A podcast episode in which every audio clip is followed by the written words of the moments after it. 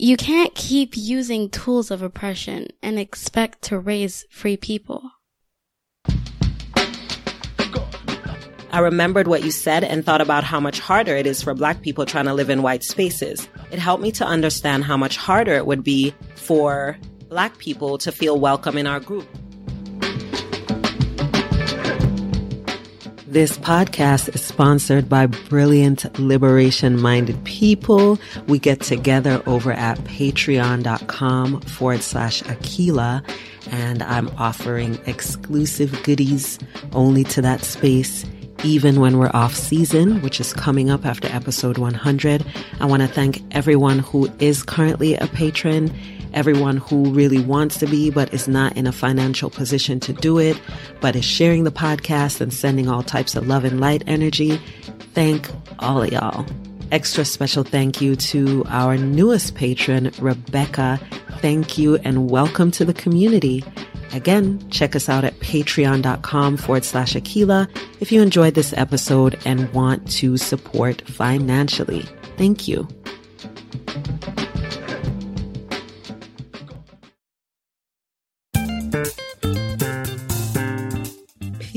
Y'all. Episode 95.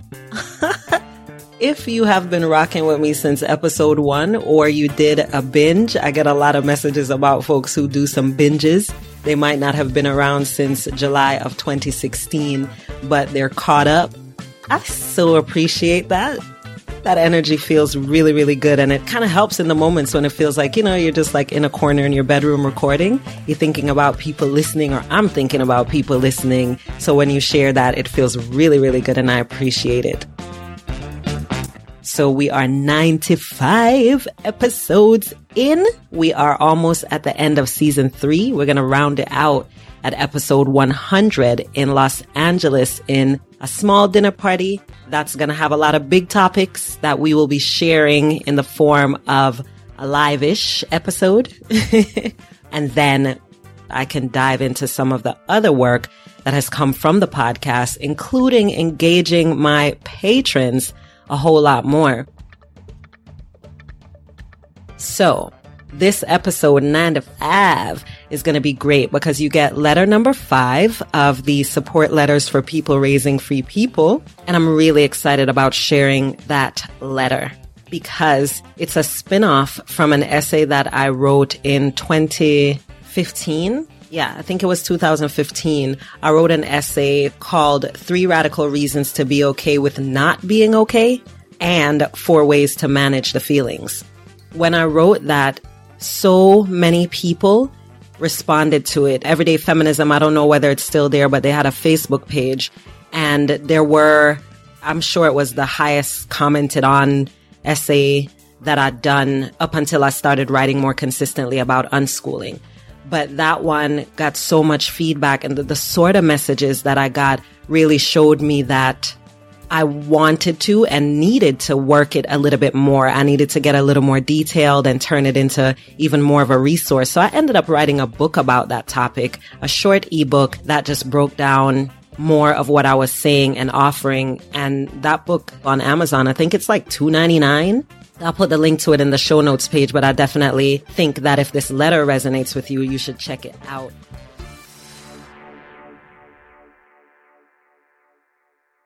This is an email exchange between Heather and me. Heather is a member of our Patreon community and she started an unschoolers group in Omaha, Nebraska, where she's located. And Heather and I had been communicating. She had reached out via Facebook direct message, which is actually not a good way to reach out to me, especially if you want it to be timely because I don't check it that often emailing me at she at akilahsrichards.com or leaving a voice memo at raisingfreepeople.com is better. But this was one of the times when I was on there a little bit. And Heather and I got to communicate and we were communicating for some time.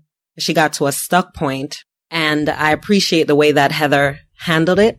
She was willing to do the work and she followed a bit of guidance that I offered her and it was useful. And then she came back to me to share that. And I'm going to share it here too. I think it's really useful for us to see and hear the ways that we allow the work to work us, the way we allow ourselves to be uncomfortable to experience the discomfort of pushing through into this new weird territory, as society would call it. This is a good example of that. So let me read a little bit of the exchange between Heather and me. We just started the Omaha Unschoolers last November, so I'm mostly working on an inclusive framework. I personally invited every homeschooler who is a person of color from our big Omaha homeschoolers page. We've had several families of color join us. I hosted the art night that I sent you pictures from, and we invited people from the black community to share their art. Oh yeah, those pictures were so dope.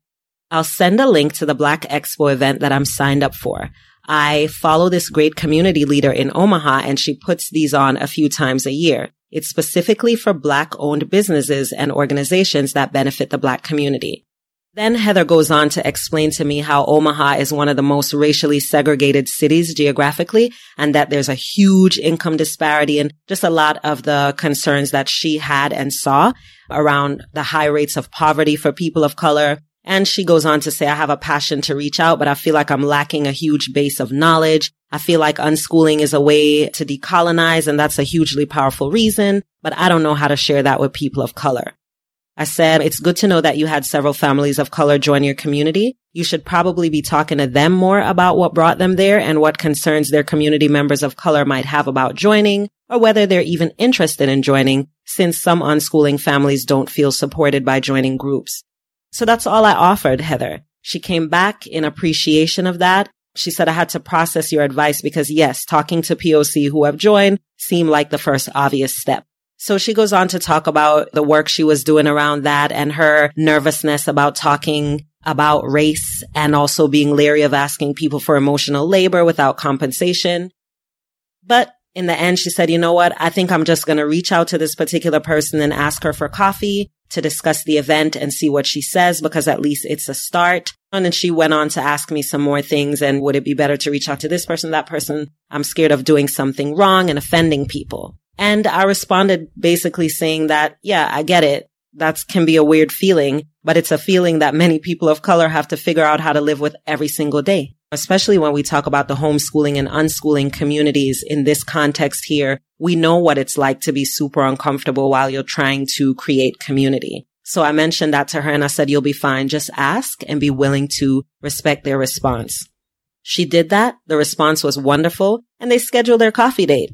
So that organization, by the way, who puts on that event in Omaha is Minorities About Business. The event was called the Black Business Expo. It just happened August 4th and so Heather messaged me saying, we did it. And then she sent me some pictures, which I'm going to put on the show notes page, raisingfreepeople.com forward slash nine five. So she sent me some pictures from the Black Business Expo and she said, let me tell you what totally reframed this for me and changed my experience. You said that my fear of offending or doing something wrong is what black people feel every day.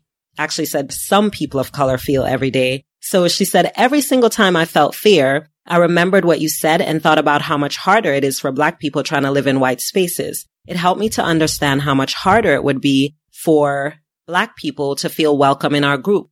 Honestly, your comment changed everything. So I worked through my fear and kept going. She went, they made a lot of connections. They were invited to speak at the Black Neighborhood Association meeting and invited to be on a black radio show locally. And she said, you were the first resource on our flyer. It was so great to share more about self-directed education. Shout out to Heather. Shout out to Angelica. Shout out to the Black Business Expo in Omaha. Minorities about business. That, that's wonderful that that's happening there. So that I know that a lot of non people of color, non indigenous folks listen to the podcast. So I really think it's important that you see or hear, I guess, or experience how Heather wasn't willing to let her anxiety or her fear of feeling embarrassed or offending someone get in the way of the work that she needed to do because she needed to do that if she wanted to create a space that did feel welcoming for the black folks in her community. And she couldn't do that unless she was communicating directly with said black folks in her community. And she did it. And then not only was it well received, but she was also invited by those people into the space. She didn't have to put like a black friend up front or bring me to the thing to be like, see, look, black people, now let's do it. by the time, if ever, I end up doing something in Omaha, then it wouldn't be to try to create some sort of connection. It would be building upon a connection with people of color that she's already reached out to. She's already been doing the work. She's already been respecting the responses, showing up in the space, seeing how she can offer information and letting that organically evolve into invitations to do things if the people there feel comfortable. This is an example of how you do the work, right? And she reached out to me and I was available at that time. I also do this sort of thing on a consultant basis. And then there are many other people who do this sort of work in different spaces as well. And in some instances, maybe even in a lot of instances, this work that you can get from people of color around doing this sort of race connection and SDE inclusivity work, it applies, especially if there are people of color who are doing the work. So you got to look for the spaces where you can get those resources. And I'm so glad she did that. Wanted to share that. Thank you so much for sharing with me, Heather. Shout out to Omaha.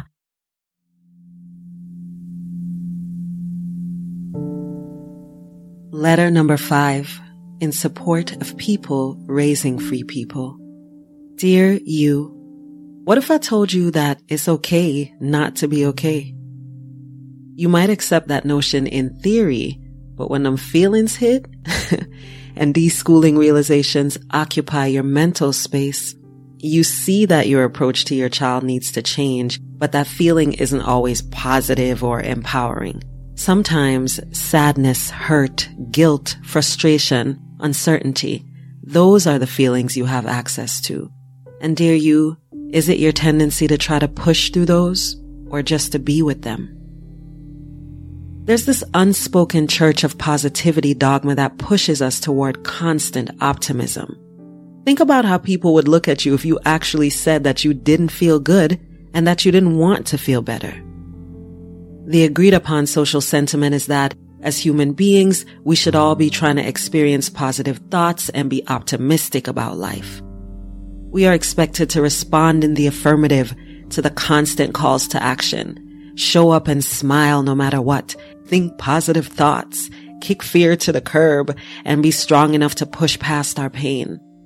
It seems legit, right? As a matter of fact, the decision to choose positivity as our general life lens can be incredibly empowering when we're in the mental space to receive it. But when we're not, which is a very real part of most people's experience, what do we do with our feelings? When we feel shitty about a thing, afraid of an outcome, saddened or devastated even by an experience, where do we go to lick our wounds? Who is speaking about what to do when we're not willing to hurry our feelings along or to force feed ourselves Iyanla Vanzant and Eckhart Tolle and whoever until we get to that better, easier feeling? Dear you, this is a letter of support, but it ain't no feel good letter. Nothing in these lines is intended to help you take hold of negative thoughts and transform them into positive ones. Optimism has its place for sure. But, dear you, there is no substitute for being present with our feelings. I offer you these three reasons to be okay with not being okay, but I've also included four options for accepting and expressing your real feelings no matter what those feelings might be. Three radical reasons to be okay with not being okay. Reason number one, sadness is not the opposite of self-love. Sadness is a common emotion and probably one of the most hurried past experiences within the emotional spectrum. Most of us view sadness as something that needs to be resolved or replaced with another better emotion. We're often asked whether we want to just sit around and feel sad or cry about it, or whether we want to brush it off or get on with our lives as if those two things are opposing forces. Sometimes we need to operate inside our emotions instead of trying to avoid them. In doing so, we can often avoid the toxicity of suppressed emotions and unmanaged hurt. The old idiom is true. Hurt people hurt people. And so we can protect ourselves from becoming toxic, uncompassionate people when we start with ourselves and offer honest assessment of our own feelings. Feeling sad or lonely can be tough to be with, but we are not weak or wrong or broken for having those feelings. Trying to avoid these feelings can actually lead us to make decisions out of fear instead of honest consideration. But allowing ourselves to feel those feelings can make us stronger and allow us to be honest about our environments. And that honesty can lead to sound decision making rooted in love and appreciation for our own well-being. Reason number two, naming our emotions can offer access to personal power. Personal power through my lens is about a commitment to actively embracing who we are and setting our own goals based on whatever we need to feel well. I use the term actively embracing as a means of placing emphasis on the action aspect of personal power. If we wait to react to society's prompts from this church of positivity or of any other well-meaning but often harmful messages about emotional wellness, we surrender ourselves to the whims of media and loudmouths and we risk losing our own power. Personal power is not always about overcoming something or being the picture of strength and resilience. It can also be about the stillness of being right where we are emotionally and allowing that space to clue us into whatever is happening in our world and whatever we need to feel in that moment. So name your emotions. Take that time because oftentimes we carry even more guilt and shame around feeling our feelings than we do the actual feelings. So make space to acknowledge your feelings because that's a great way to start making peace with them. Reason number three. Sometimes encouragement is more about their discomfort than your healing. Frequently, the people closest to us encourage us to feel better as soon as we can, often doing so from a place of love they love us and so they find it hard to see us feeling anything but good, which prompts them to go into fix a feeling mode. It's because they care and it's because it's a human tendency to avoid pain and to seek pleasure. When we recognize that tendency, we can let our loved ones off the hook for being positivity pushers by using compassion and understanding for their perspectives without compromising our own needs. And we can do that by letting them know that we're not ready for a different feeling because that's all it is. It's a different feeling, not necessarily a better one or a more helpful one. So we can let them know we're not ready for a different feeling. We can also offer that same compassion to ourselves by recognizing our human tendency to want to pull away from discomfort and go towards feelings that might feel easier to manage or that make the people around us more comfortable. But that's not our job. We are not required to manage other people's feelings along with our own. We are not charged with spreading cheer and love across the world. We are here to be ourselves, to feel through our feelings, to get comfortable in our own skin, and to be honest with ourselves as consistently as we can. Of course, that can be easier said than done. So here are a few examples of ways to accept and express your real feelings. One way is to use the word processing. It's a total easy button move and it's often the honest truth. So when you get that inevitable, are you okay or how are you feeling? You can simply say, I'm processing. Thanks for asking. That way, you're not offering up your exact feelings for discussion, nor are you saying something opposite of your current truth just to make things easier for you or for them. Another thing you can do is to make space for shared discomfort. If you're willing, dear you, to verbalize your right to feel your feelings, that choice often brings about a discomfort, right? Because most people aren't comfortable with a perceived problem, which is your feeling or feelings, until they feel like it's close to being solved. So if your relationship with the person can sustain honest conversation, let them know that you're not okay and that you don't hold them accountable for changing that feeling. Express that to them if you want so that they can witness you stand up for yourself in that way. Another thing you can do is to have a sucky feelings ritual. All of our feelings deserve our attention, but not all of them should be part of our focus. If you want to explore the potential aha moments around your seemingly sucky feelings, Make space with words and images that honor those feelings. Sites like Tumblr and Instagram can be hella cathartic for feeling our way through emotions sometimes. I like combing through playlists on SoundCloud when I'm mining my sadness, for example. I also make up my own rituals so that I remember to be present with my own feelings. For example, I have this ritual that I do with my phone and I'll put that link in the show notes page. So I use that ritual to watch and listen to myself as I make peace with whatever I'm feeling in that moment. It's one of the ways that I show up for myself without feeling any pressure to adjust my feelings in any way.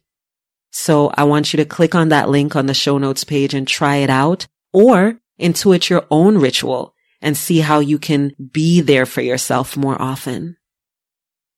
One more option is to recognize a tendency for toxic self-talk. The founder of a super dope resource website, Everyday Feminism, her name is Sandra Kim. She does a lot of work around healing and personal transformation. And she recommended this simple self-inquiry sentence as a means of getting present and being okay with our feelings. She said, say or write the following sentence, filling in the blank with the most honest statement you can say about what emotions you're feeling. And the sentence is, I feel blank and that's okay. I feel blank and that's okay. So you fill in that blank with the most honest statement that you can say about whatever emotions you're feeling. Those last two words in the sentence, that's okay. Those words offer a way to acknowledge that we're not doing something wrong or bad by feeling how we feel. Sandra often uses the example of feeling cold to illustrate the option to keep our feelings label free. When we feel cold, that feeling isn't necessarily bad or wrong or good or right. It just is. And we can't always change it right in that moment.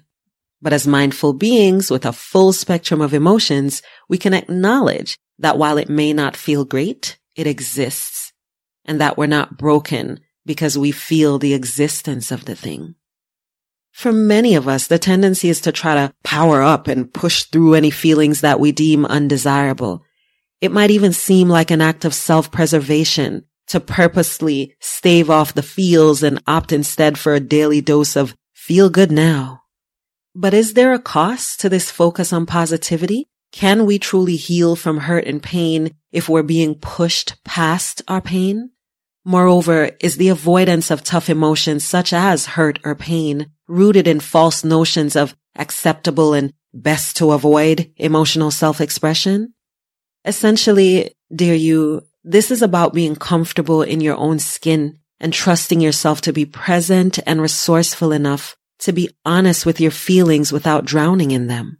And even if you surrender to allowing perceived bad feelings to wash over you, you can trust yourself enough to be right where you are, to feel how you feel, and to define healing on your own terms in your own time.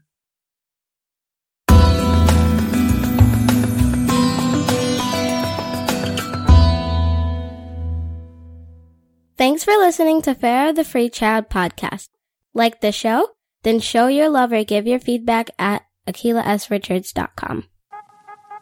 Fare of the Free Child is a weekly podcast that centers diverse narratives, insightful commentary, learning with our children and deschooling ourselves, owning our multiple identities and treating children with dignity, creating community and sharing conversation from often silenced spaces, breathing life into liberation practices proactively and on purpose. It's about parenting. It's about self-directed education, loving. It's about learning.